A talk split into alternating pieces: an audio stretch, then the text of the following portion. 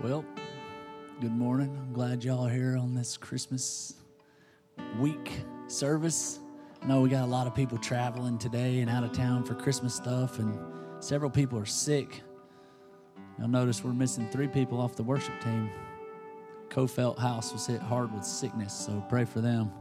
Not fun. And when you see them, thank them for not coming and giving it to all of us right before Christmas. So uh, pray for quick recovery for them. Um, and just traveling mercies on everybody that's traveling for Christmas. And enjoy your families this week. Remember all the things that you have to be grateful for because you got a lot. We all do. Just the fact that you live in America and you're here this morning and you've got clothes on and you're not sitting out in that cold rain, you're blessed. I got a feeling you're going to have something to eat today and you got somebody in this world that you love. We're more blessed than we know, more blessed than we realize. And it's easy to get caught up in keeping up with the Joneses or let's who's not here keeping up with the lyles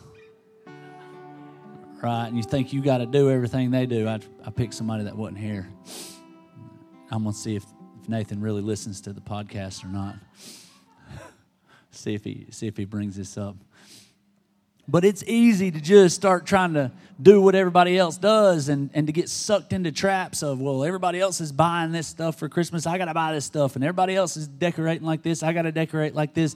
And none of that's wrong. There's nothing wrong with decorating and enjoying your family. And there's nothing wrong with buying gifts and, and all that stuff. But if you let it take the place of God, if you let it stress you out, if you let it worry you, if you let it just because you're following the masses and this is what we're supposed to do, then it robs you of the joy of the season. It robs you of life. Stress and worry, and, and it, it actually takes away years from your life. Remember, uh, Jesus I haven't even started the message yet, but remember Jesus uh, said that we were like sheep in a bunch of different places, and that's not a compliment. That was a, pretty much an insult. Okay, like it wasn't like y'all are my sheep. The sheep were dumb, defenseless. They can't make it. They're like one of the only animals that can't make it on their own in the wild. And uh, what made me think of this was I read a story last week, a true story of, I should have wrote it down. I think it was in New Zealand. You can go pull it up on the internet, it'll pop up.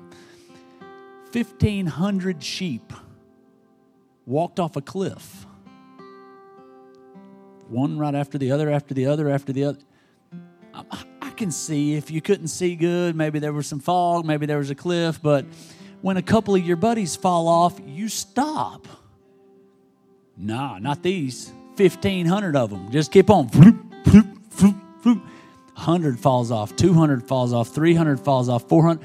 1,500 sheep followed each other off the cliff. Now, the crazy thing about this is what I thought was great the first 400 died.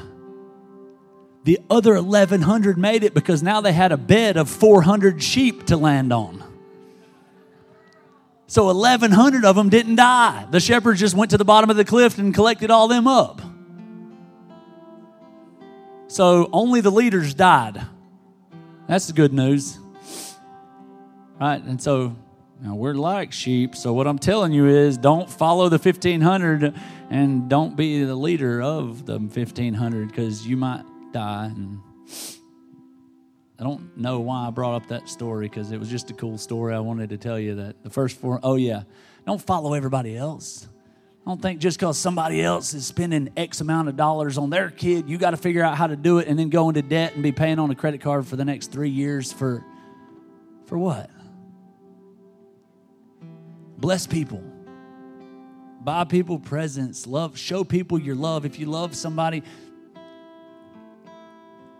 the first response of love is to give. So it's nothing wrong with giving gifts and presents. But don't be in bondage. Don't let it trap you. because it'll steal your joy. Today, I'm going to talk to you about holiday stress, maybe pig food, and some fig of the looms.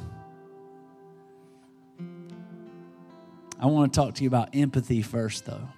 We're going to talk about empathy because I think it's huge.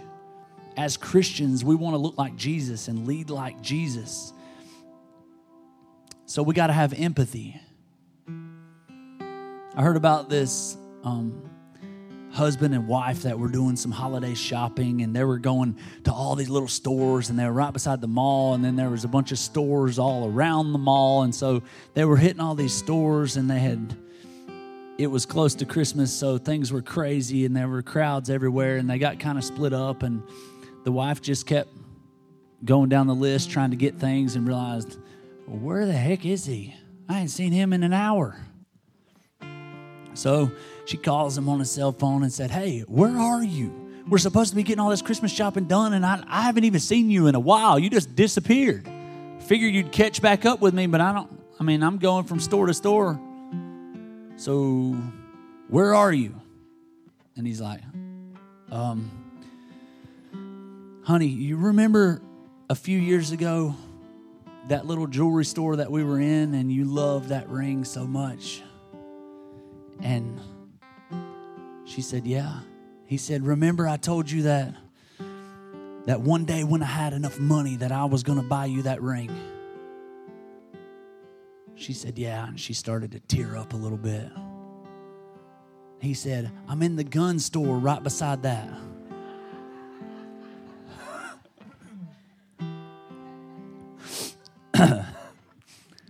so that's when the fight started. So she got mad, and he couldn't understand why. I was just explaining where I was. I mean, I don't know the address of the gun store, but she knows where the jewelry store was. I, I was just explaining where I was trying to just explain where I'm at. I wonder, she must be psycho. Why she's gonna get all mad and upset about that? She thought that he was so selfish of course, it's about something that he wanted. Of course, he wasn't going back to do something sweet for me or remembering a promise he made to me years ago. No, of course, it's something he wanted. He's being selfish. He thought, she's so selfish. She's just mad because it's not about her. It was something I wanted.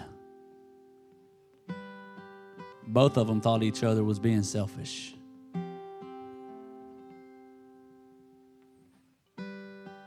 It's all about what he wanted, it's all about what she wanted. Neither one of them had empathy. Neither one of them took a minute to think about how the other one felt or put themselves in somebody else's shoes. That's what empathy is. The definition of the word is the ability to understand and share the feelings of another. Empathy is putting yourself in someone else's shoes. It's what God did when He gave us Jesus. That is empathy. A holy God can't understand sin, He can't understand why you would choose death over life. So He took His Son, a part of Himself, and placed Him in feet in a human body to experience it and feel it and to know what pain feels like and to know what hurt and loss. Jesus had to go to funerals. Jesus was tempted.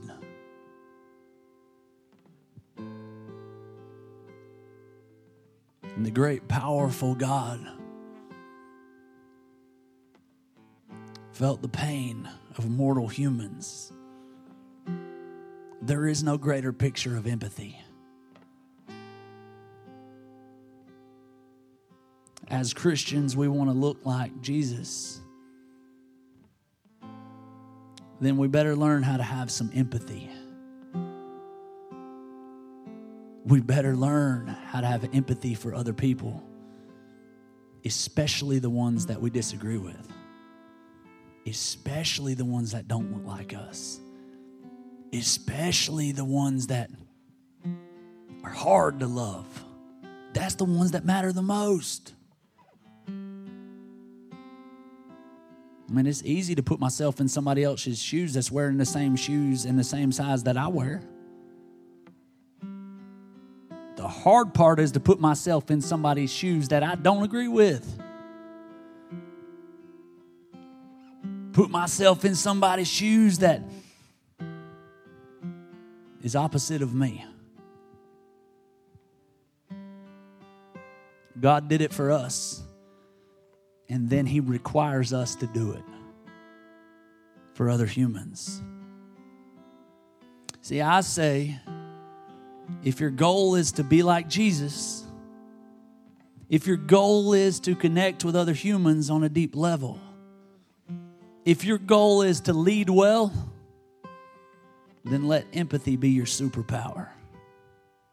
You better get real good at it. A narcissist thinks that everyone who disagrees with them is wrong or bad. You disagree with me, then either you're wrong or you're a bad person. Because I'm right. And what I think is right. Know anybody like that? Don't look at them. Don't look at them. Why? Because they have no empathy. They're not willing to put themselves in someone else's situation or say, hey, maybe from their upbringing, maybe from the things that they know, hey, or even maybe I'm wrong. Just maybe. Just maybe I'm wrong. That's a hard thing for some people to say. I hope I'm not right about everything that I think right now.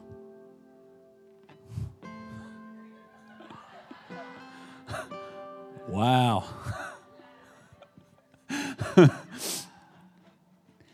if I'm already right and I already know everything, there's no room for growth.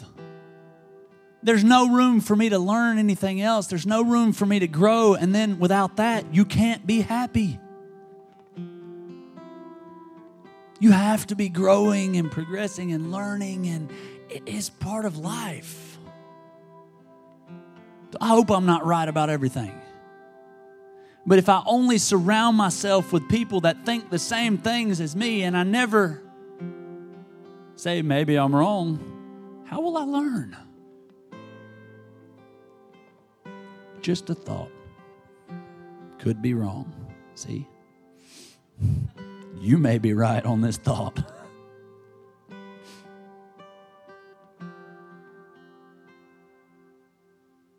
See, if you're like that, like a narcissist that, that thinks everyone who disagrees with you is wrong or bad, if you're like that, you'll end up alone. You'll end up with nobody around you. No real, deep, meaningful relationships. Because most of the time, people don't need your opinion, they need your support. I, it was a relief when I figured that out. It's stressful kind of trying to come up with a good opinion. Especially people ask pastors some pretty serious, heavy questions. And I've found that a lot of times they don't need my opinion, they need my support. They need for me to come along beside them and say, I'm going to walk with you. I may not agree with every decision that you've made to get you to this point, but you may not agree with every decision that I've made either.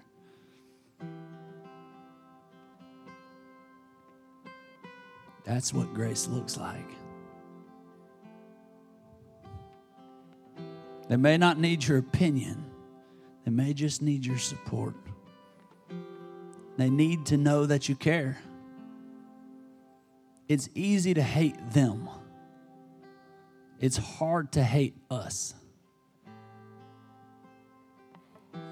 So if I can categorize people to them and them and them and them, it's easy for me to hate them. But if I can take myself and put myself in their shoes and become one and realize that we're brothers and sisters, that we're humans, then it's hard to hate us because I am them. It's us. So, what am I going to do? Figure out how to work it out.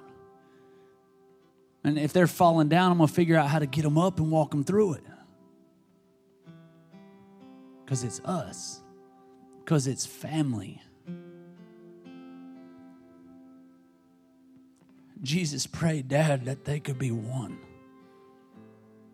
Like me and you are one, and then the world will know. When they become family, when it becomes us instead of them.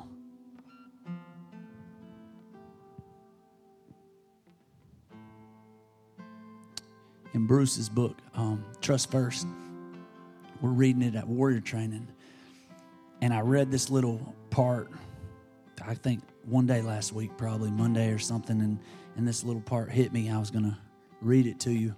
But in this chapter, Bruce is talking about when they were going to open a men's shelter because there were all these men and it was going to be 20 something degrees on Christmas.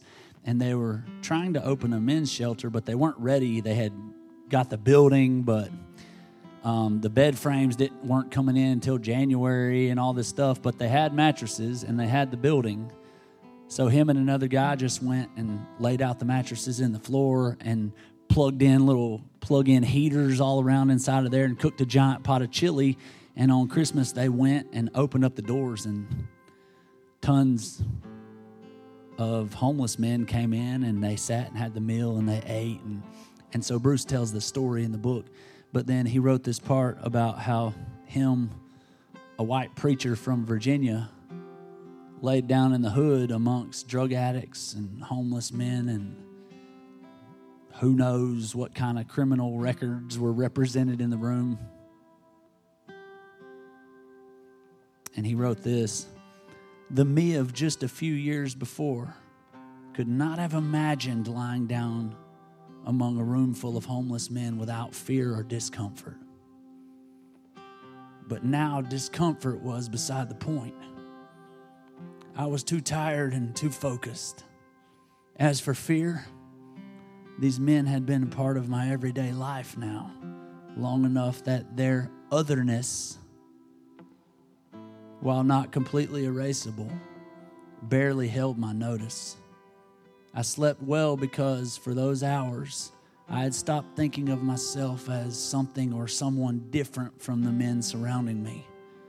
Eye to eye, foot to foot we were warm bodies who had congregated for a good meal in a warm place on a cold Christmas night.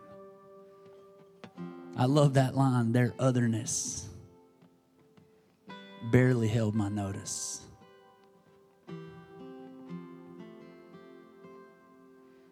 It's easy to hate them, but not us. That's empathy.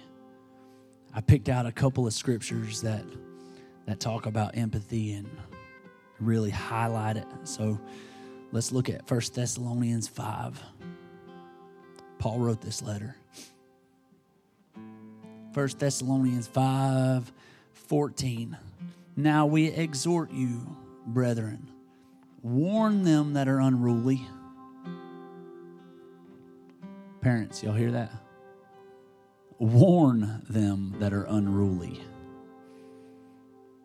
Comfort the feeble minded. Support the weak. Be patient toward all men. So notice what Paul just said right there. Don't treat everybody the same. Right? He said some people you need to warn. Some people need comfort. Some people need support. Now, there was one thing he said, oh, yeah, be patient towards everybody. Patience is something you need to give to everybody. This is how Jesus led. See, a good leader doesn't treat everyone the same, just like a good parent. What Paul's saying there is Some people are in a place in their life where they need to be warned. They need a good, swift kick in the pants. Like, what the heck are you doing, dude? Get up, get going, stop. Some people need to be warned. Hey, if you don't stop doing the things that you're doing, it's going to land you here. But not everybody needs to be warned. If you're the kind of leader that just leads all one way, then, then you're mean and fussing and warning everybody. And every service and every talk is a warning. Because to a hammer, everything's a nail. Oh, what's your problem? I want to help. Bam! That's not what I needed. yeah, I, some people need to be warned, but there are other people, they need comfort. That's very different than a warning. Some people need comfort. Some people need support. They're just weak. They don't need to be warned. They don't even need comfort. Comfort. They just need you to take them out for a meal and laugh and remind them to breathe. But they just need some support, know somebody cares. He said, Have patience with everybody. It's going to feel like everybody's needing different things from you, and it's okay. Have patience with everybody. See, this is how Jesus led. So we can look back in the scriptures and we can see that sometimes Jesus was harsh. Sometimes, like, you remember that woman that came asking, begging him to heal her daughter, and he called her a dog. He said, Why would I give the bread to the dogs? But He talked to her mean and harshly, but then yet there were other people, the woman caught in the act of adultery, he comforted her. He didn't warn her, it was a comfort to her. He was support when people needed support.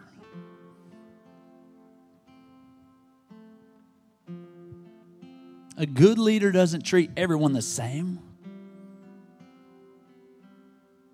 Being a godly leader is not about a moment of intensity, it's more about consistency.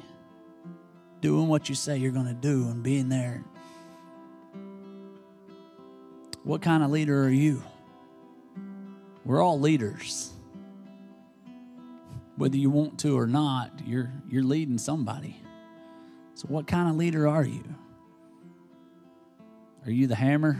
and everything's the nail and this is how it is and this is what you think a good leader is is here's what we're doing follow me because that's not a good godly leader a lot of people think that's a good leader this is it my way or the highway here's what we're doing not according to jesus or paul or we'll go on down the list. Jesus and Paul are the two we're looking at this morning, so I'll stop there.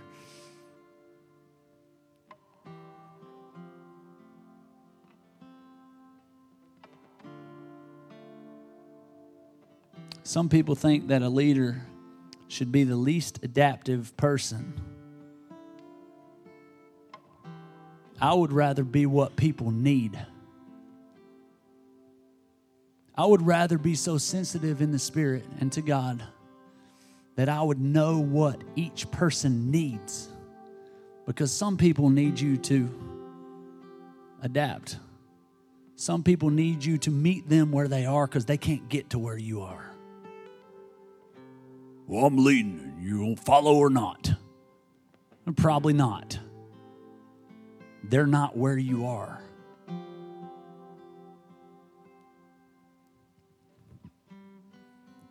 being a good leader isn't about what you need to bring, it's about what others need you to bring.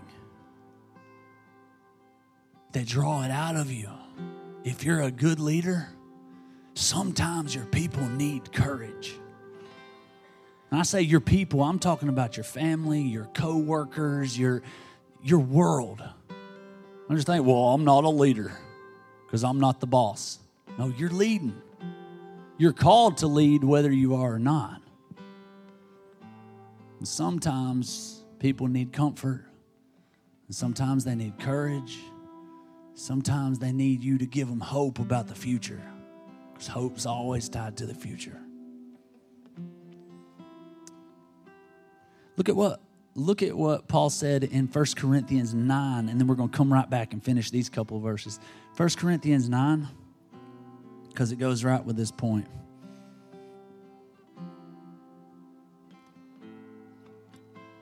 First Corinthians 9 19. Let me read it, these couple verses to you in the King James, and I want to read it to you in the Message Bible as well.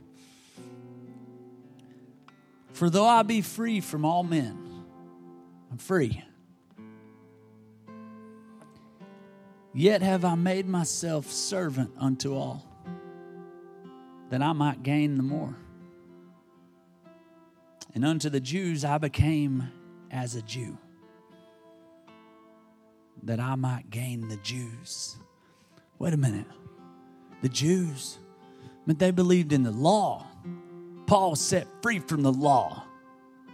The Jews had all these rules and religious ceremonies that you had to keep, and they, for goodness sake, they still believed in circumcision. Now, we know the truth. Paul said to the Jews, I became a Jew that I might gain the Jews. See, they were worth it. To them that are under the law, as under the law, that I might gain them that are under the law. So when I prayed, I took my hat off. Not because I think it offended God or I had a problem, but because it may offend them. So what does it matter? Take it off. It's a rule that they have. It doesn't matter if I think it's ridiculous or not. Paul said, To the Jews, I became a Jew. So what? I followed their rules so that I could gain relationship. I didn't offend them. To them that are without law, as without law, being not without law to God, but under the law to Christ, that I might gain them that are without law. To the weak, became I as weak, that I might gain the weak. You know anybody that's weak? I am made all things to all men, that I might by all means serve, that I might by all means save some.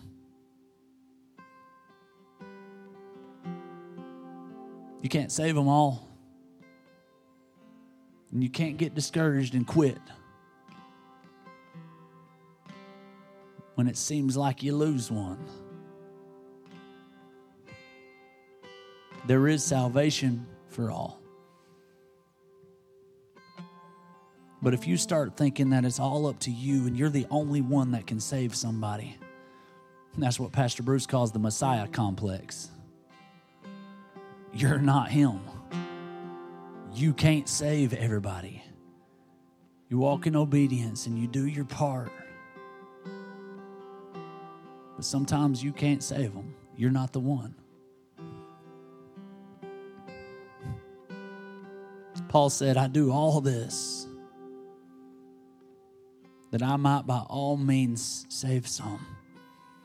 Look at how the Message Bible words those, those same verses that we just read. Even though I am free of the demands and expectations of everyone,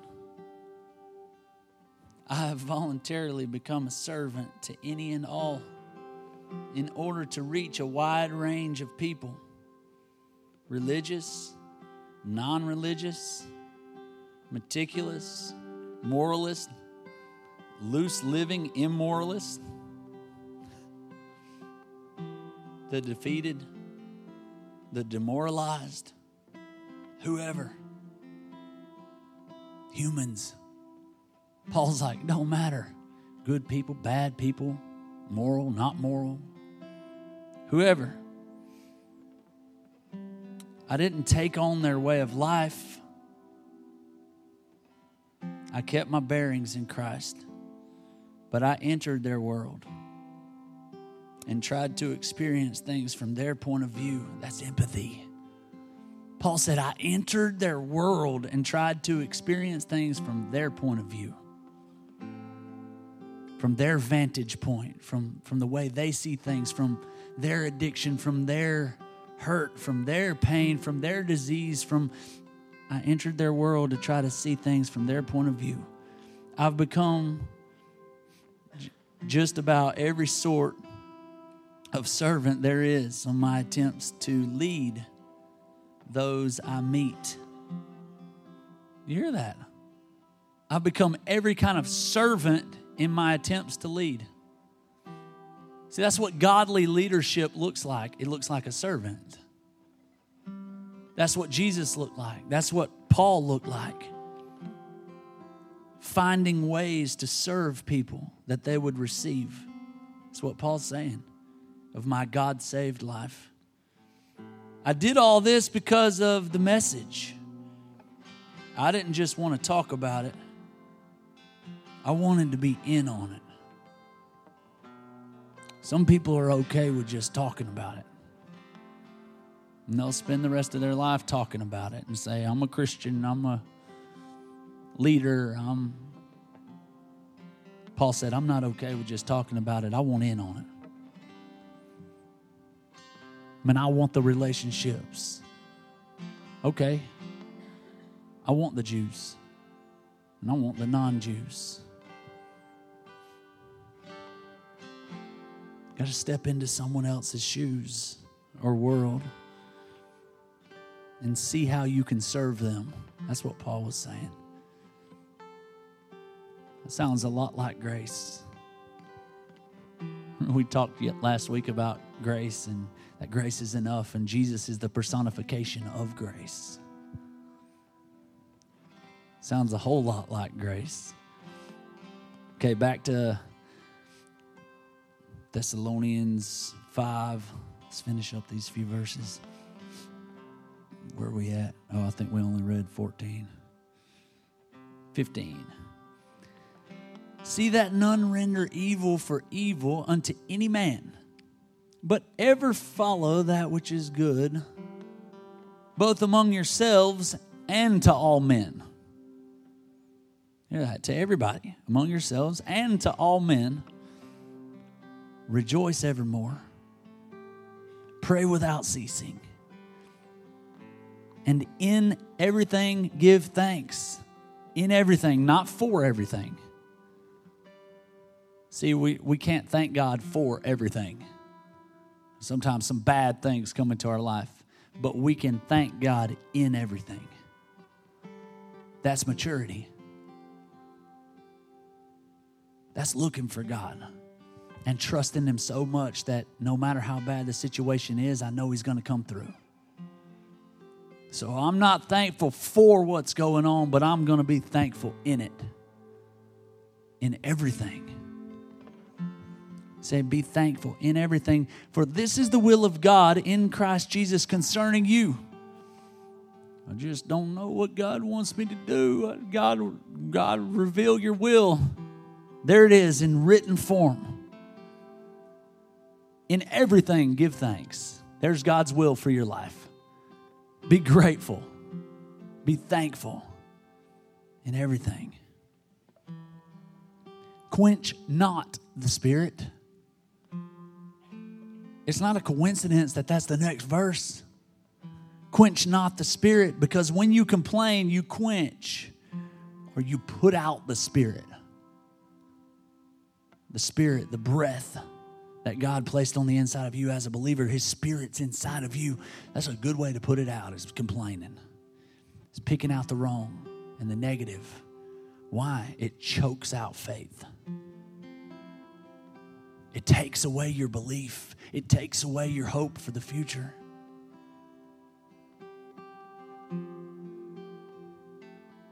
A spirit of gratitude is a spirit of generosity,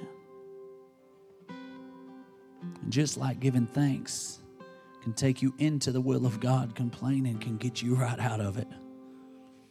I've seen people complain their way out of relationships and churches and jobs, marriages. There's power in your words. And you're training yourself what to look for. I heard a story about a dad on Christmas. He had two boys. And he says one of the boys was an extreme optimist. He could find good in anything and was always happy, and his other son was a pessimist. Boy, he could find the bad and worry and stress and get upset in any situation. So the dad runs a little experiment, and on Christmas night, after both boys are asleep, dad goes into the pessimist room and he brings in a few thousand dollars worth of toys, the newest, latest gadgets and electronics, and the newest iPhone 57 XPR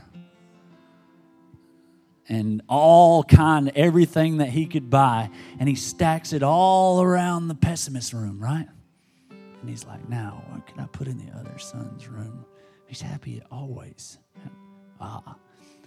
Goes down the road to a farm and goes in and talks to the guy at the stables. He says sure go ahead.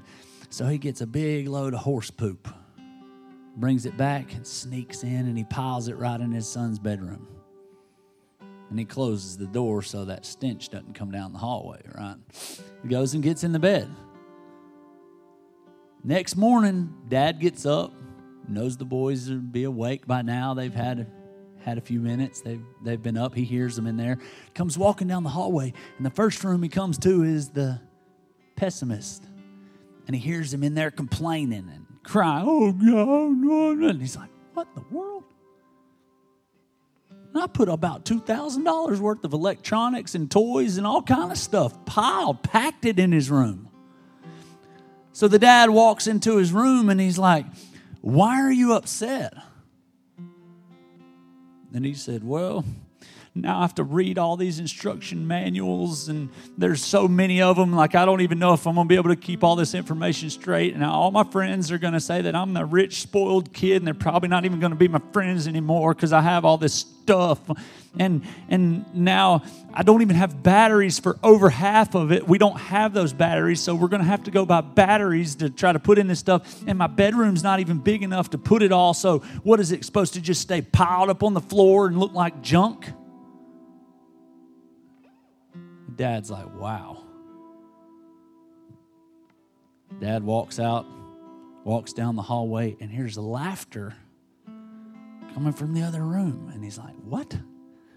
Walks over to the optimist's room and he opens up the door. He said, son, what's going on? And he said, Merry Christmas, Dad. And he's like, why are you happy? There's a big pile of horse poop in your room. And he said, Yeah, I know. and where there's horse poop, there's a horse. Thanks, Dad. I've always wanted a horse. Now, where is it? I can't find it. Surrounded by poop, stinking like crazy. The Father gave me poop. It's been pretty easy to find the bad in that. And a lot of times in our life, we feel like, why do I get a pile, a pile of poop?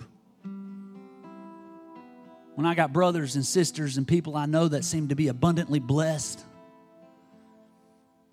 And on the other hand, I know people that have so many blessings. And all they could do is find problems with their blessings. I don't have enough batteries. Well, I don't know how I'm going to figure this out. I don't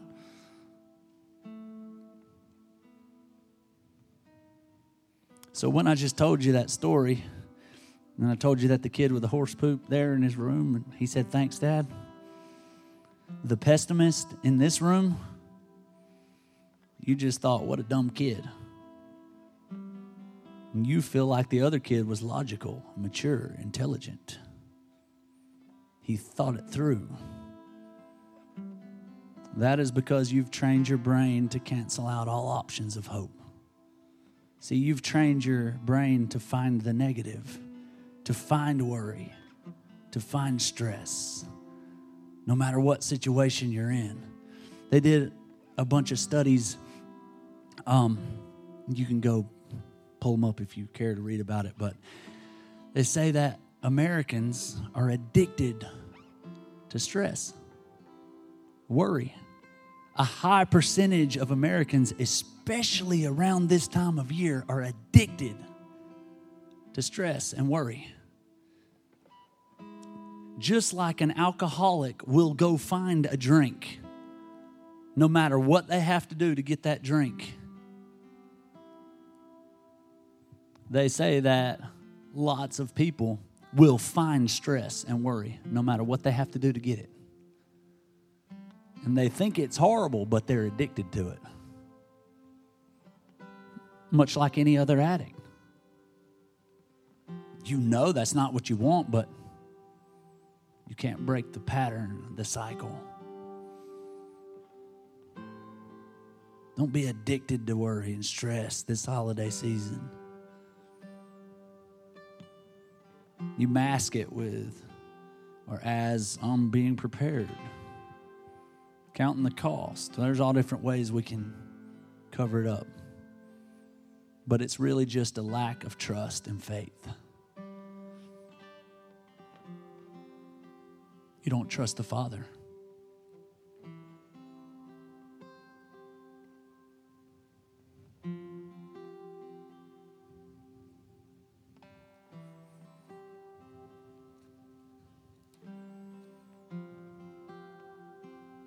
Look at Luke. We're going to close.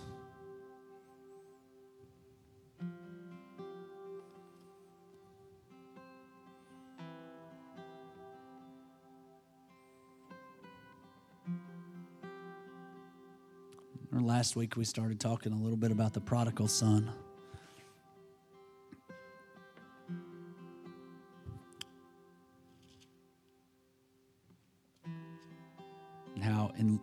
15, the Pharisees, they wanted to know why Jesus hangs out with bad people.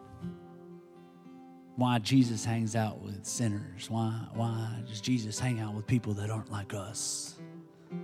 Because we've got it all together. We've got it right. The Pharisees, the ones with no empathy, they wanted to know why was Jesus friends of them and it's a very famous passage of Scripture. We know that Jesus starts telling stories, made up stories to prove his point. Jesus did that a lot. And Jesus starts telling stories about grace. He tells a story about a shepherd that had a hundred sheep and one sheep got lost and he left the 99 to go after the one and they didn't get it. He tells about a woman that had some coins and she lost a coin and she cleaned the whole house and searched and she didn't quit looking until she found it. Till that which was lost was found and there was rejoicing and they still didn't get it. So then Jesus tells the story about the dad with the two sons, the older son and the younger son. We know him as the prodigal son. And Jesus tells us the story, tells them the story that the younger son comes to the father and says, I want my inheritance. I want all of my inheritance. And and it wasn't just him asking for the money. It would be like him saying, Dad, I'm done with you. I can do it better on my own. I wish you were dead. Like, I don't need you. So the dad gives him. Funny thing is, I was going to read this, but I'll just tell you the story because we know the story. So let's just do this and we'll close. Um, funny thing is, as I read over that story this week, I realized that the dad, see, I thought that the dad cashed out and gave the younger son his money, but if you go read it and look at it, it says he gave both of their sons their inheritance. Just one left and one stayed. But he gave them both the money. And the younger son left and he went away and he wasted his money on crazy living in a wild life and away from the father, away from dad's table. He wasted everything that he had. Remember, Jesus is telling us what grace looks like, the Father looks like. And he wasted it all, and he ends up finally getting a job slopping pigs, and the pig food starts to look good to him. Pig slop. The Bible says that he was looking at the pig food and he wanted to eat it. I got some pigs down the road and they eat some nasty stuff. In fact, it seems like the nastier it is, the more they like it. They'll eat some just disgusting stuff. He wanted to eat that pig slop. Why? His appetite. That's how hungry he got. If he would have gone to the pig pen as soon as he left the father's house, the pig food would have been disgusting to him he wouldn't even think about putting that in his mouth. He could have gone all up in that pig pen. He could have been offered a plate of pig food. He would have said, Nope. I don't think so. I've been eating steak at dad's table. I'm a son. I don't eat pig food. You see, when Paul just told us what we just read, that Paul said, I became everything to everybody, I went into their world but I stayed faithful to what I believe. I didn't sin, but I went into their world and didn't become them. Because he was satisfied and full from what the Father had to offer.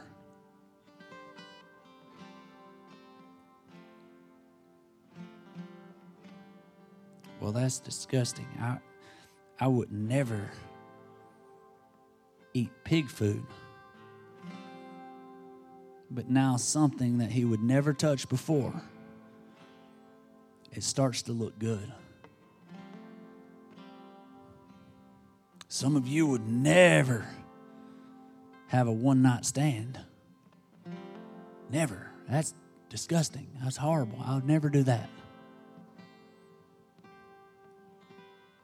But because of your appetite, and loneliness and not letting God fulfill you in your relationship with Him or with your spouse or whatever, you eventually you get to a point to where something that used to disgust you now it starts to look good.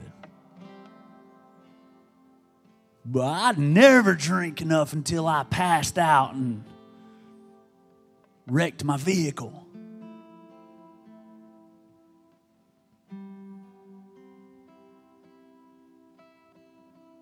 But after your appetite and your stress, and you don't learn how to release the stress, and when you have a couple of things happen and you got a lot of pain and you don't go to the Father and you don't let Him feed you and Him fill you and Him heal you, then eventually something you would never think of doing it starts to look good.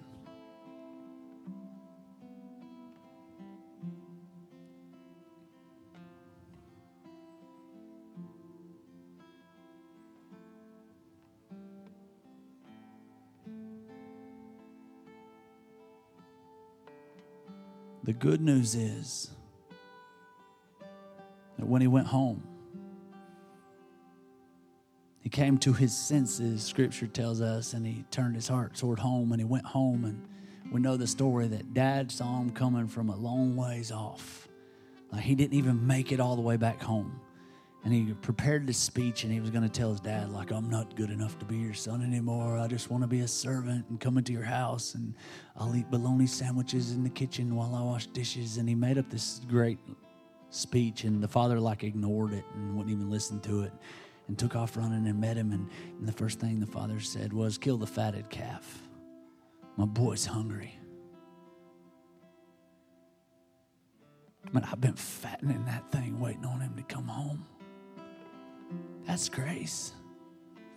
He's been out building up an appetite on all kind of things that I never planned for him, things that took him away from his purpose, things that are disgusting. Started looking good to him, but all the while I've been feeding this calf. I've been growing some steaks, kill them. Grace has enough to feed you. I know you're hungry. Come home.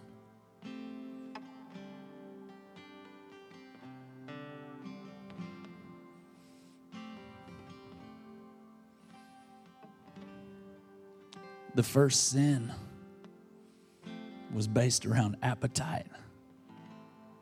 Remember? Eve in the garden, Genesis 3. And the serpent, and the devil comes up to her and he's bringing her over to the tree and, Are you hungry? She said, God said we can't eat that fruit or touch it. And God didn't even say that. God just said they couldn't eat it, but she added that part about touch it. Maybe because she knew herself and she knew if she touched it, she'd end up eating it. But she said, God said, we can't eat it. And, and the devil tempted her. You'll be just like God. You'll have power. You'll know right from wrong. You'll know good from evil. And her hunger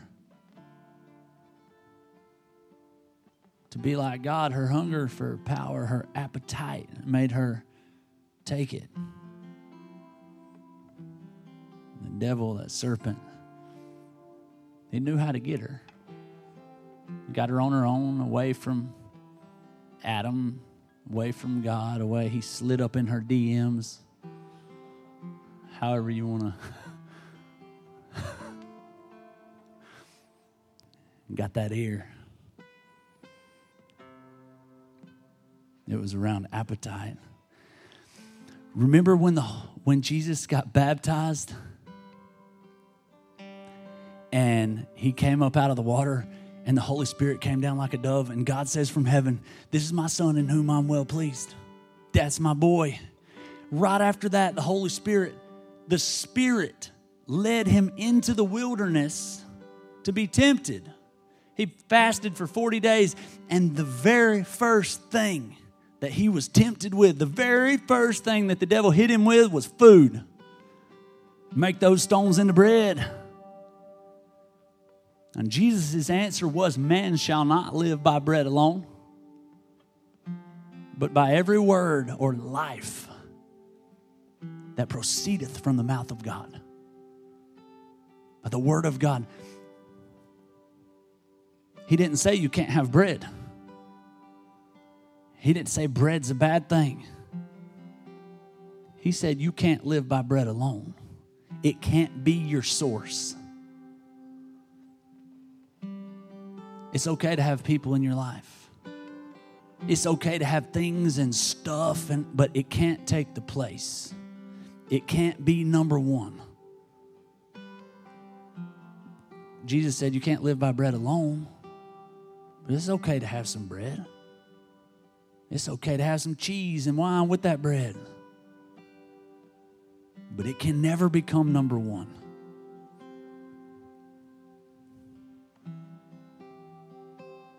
We can't go through all of them because we're we're over on time, but he also has enough to clothe you. You know, when that son came home, he said, Fill the fatted calf. He said, Bring the best robe. And he put sandals on his feet and he put a ring on his finger, but he said, Bring the best robe. The best robe in that time would have belonged to the father. That robe would identify you as a son and not a servant. And the fact that you put sandals on his feet also said, You're a son, not a servant. The father ran to him. In the garden, when Adam and Eve felt shame and they were dirty and they disobeyed and they, they did wrong, remember what they did? They went and got some fig leaves and they sewed them together to try to cover up their mistakes, to try to cover up their private parts to try to cover up the source of their guilt and shame. they sewed together fig leaves, fig of the looms. So they went up in Eve's secret and they got some fig of the looms and they put them on. Dad jokes, preacher jokes, jokes that make Jesse shake her head.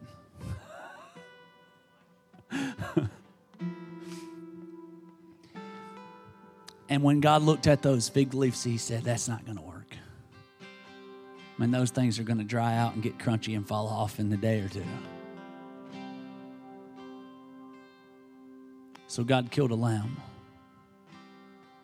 The blood was shed to cover as a picture of what would happen one day with Jesus. What Christmas got started. God made clothes to cover our shame. When you get up and get dressed, you cover up. Looking around this room, we're all wearing different kinds of clothes, but we're all wearing clothes. Thank you we cover up the parts of us that we don't want seen or the parts of us that would be inappropriate to be seen. We've all probably got different areas we try to hide or we try to make them look better with clothes or. Oh, Brandon's not here today. They're they're out of town, but uh, he came into warrior training the other morning and he was wearing a softball shirt. And y'all know Brandon works out a lot. We'll see if he listens to the podcast too. By talking about him, you know, he works out a lot, so he's got big old arms and chest. And uh, we were talking, and something he lifted up his arm, to, and and Brad said, "Hey, what's that under your arm?"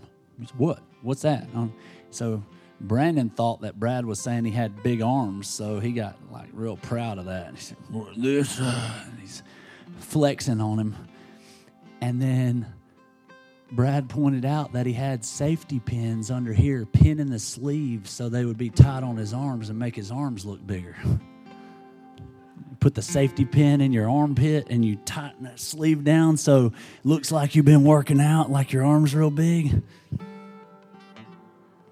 That was kind of ma- it was kind of mean of Brad to call him out like that, but now I say it in church and goes on the internet or whatever, but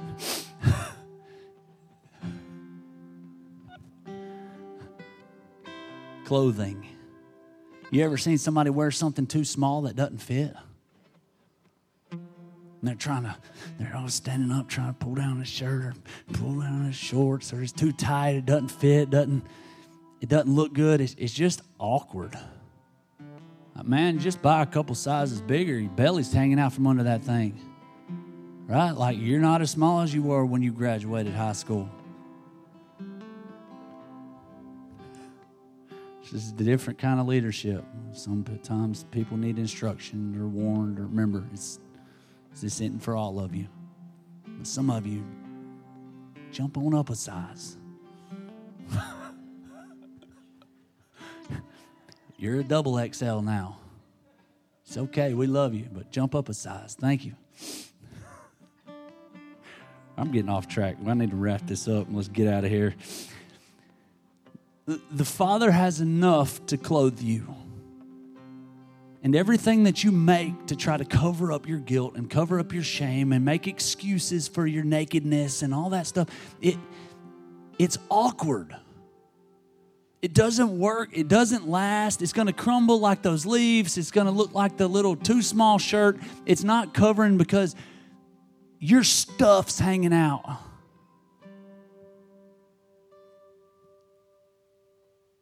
He has a robe for you. And the cool thing is, what I thought about this time when I read the story was that the father ran to meet him. He didn't even let him get to the house. And then out there, while he was talking to him, ignored him and said, No, you're my son. He said, Go kill the fatted calf, and you go get the finest robe and bring it to me. And put it on him. Because I don't even want them to see how dirty he is. I'm going to cover you here and now. Dad, I, I, messed up. Dad, I wasted everything. I, I've made bad decisions. I've been hungry for nasty things. I've, I've fed my addictions. I, I've done all. Father said, You're my son. Welcome home. We're about to party. Grace has enough to feed you and enough to clothe you.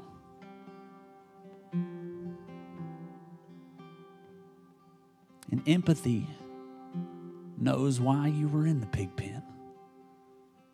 Empathy allows me to understand why the pig food looked good to you. Why you weren't clothed. And to see where you lost your identity. And to help you get back home. That's a good leader. So, wherever you are, if you're the son or the leader, or maybe you just need to work on empathy, or maybe you're the, the pessimist, it's addicted to stress.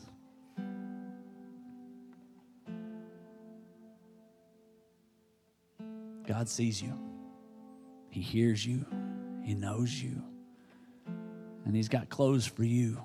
The table is set. He gave you the gift of grace in the person of Jesus. Grace is the unmerited favor of God. You can't earn it, you don't deserve it. Romans 5 tells us that while you were yet sinners, Christ died for you. You know what that means? When you were at your worst, He died for you when he was hanging on the cross, God took the worst thing you've ever done, the worst thought you've ever had, when you were at your worst. When you were abusing, when you were hurting, when you were, think of the nastiest place you've ever been, while you were yet sinners, while you were in the pig pen, he died for you. And if you think that you could take a scale like this, if I had a big giant scale, and I could take everything vile and nasty and dirty and everything wrong that's ever happened in your life and everything bad that's ever happened to you, and I could put it on one side of the scale, you would be found wanting. But then God put grace on the other side of the scale. And if you think for one minute that you could possibly have ever been bad enough, that there could be anything that could outweigh the grace of our God, the unmerited favor. You are sadly mistaken.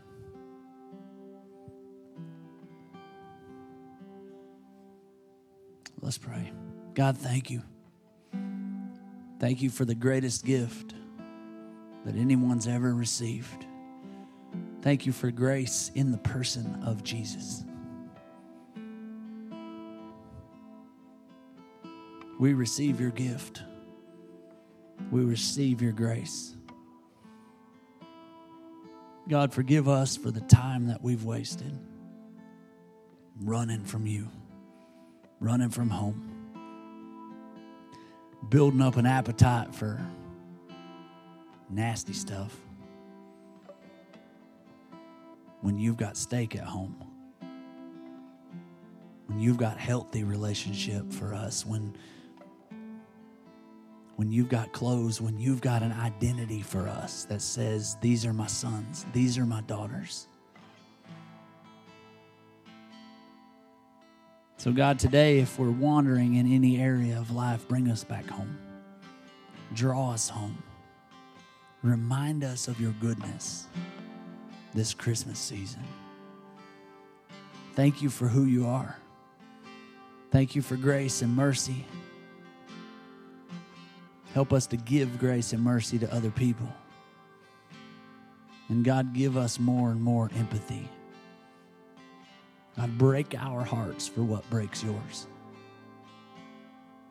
It's a scary prayer, but I'm praying it. Break my heart for what breaks yours.